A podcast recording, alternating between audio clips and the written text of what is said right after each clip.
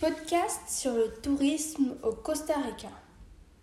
Le Costa Rica est un pays d'Amérique centrale situé entre le Nicaragua au nord et le Panama au sud. Ce pays bénéficie de deux façades maritimes, l'océan Pacifique et la mer des Caraïbes. La ressource numéro un du pays est le tourisme. Les principaux lieux touristiques sont San José, la capitale, Raco, Puerto Viejo de la Talamanca, la péninsule de Nicoya, le volcan Arenal et le parc national de Tapanti, par exemple.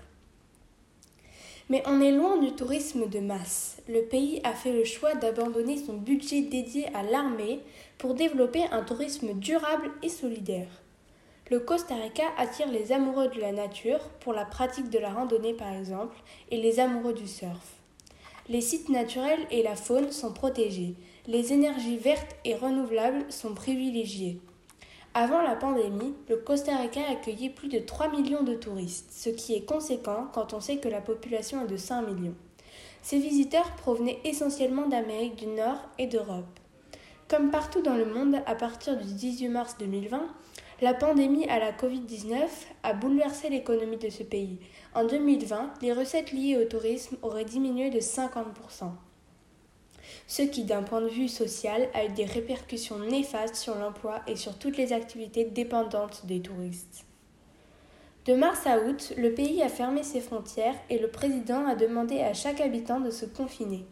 Des fonds ont été versés aux familles démunies à toutes ressources. Depuis août, le pays a repris ses activités touristiques. Les aéroports sont de nouveau ouverts au trafic aérien, les restaurants accueillent les visiteurs et les guides accompagnent les touristes.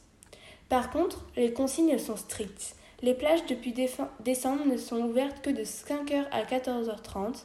Les capacités d'accueil ont été revues à la baisse, moins 25% de la capacité dans les restaurants et moins 50% dans les parcs nationaux. Le flux des véhicules régulé, les masques sont obligatoires.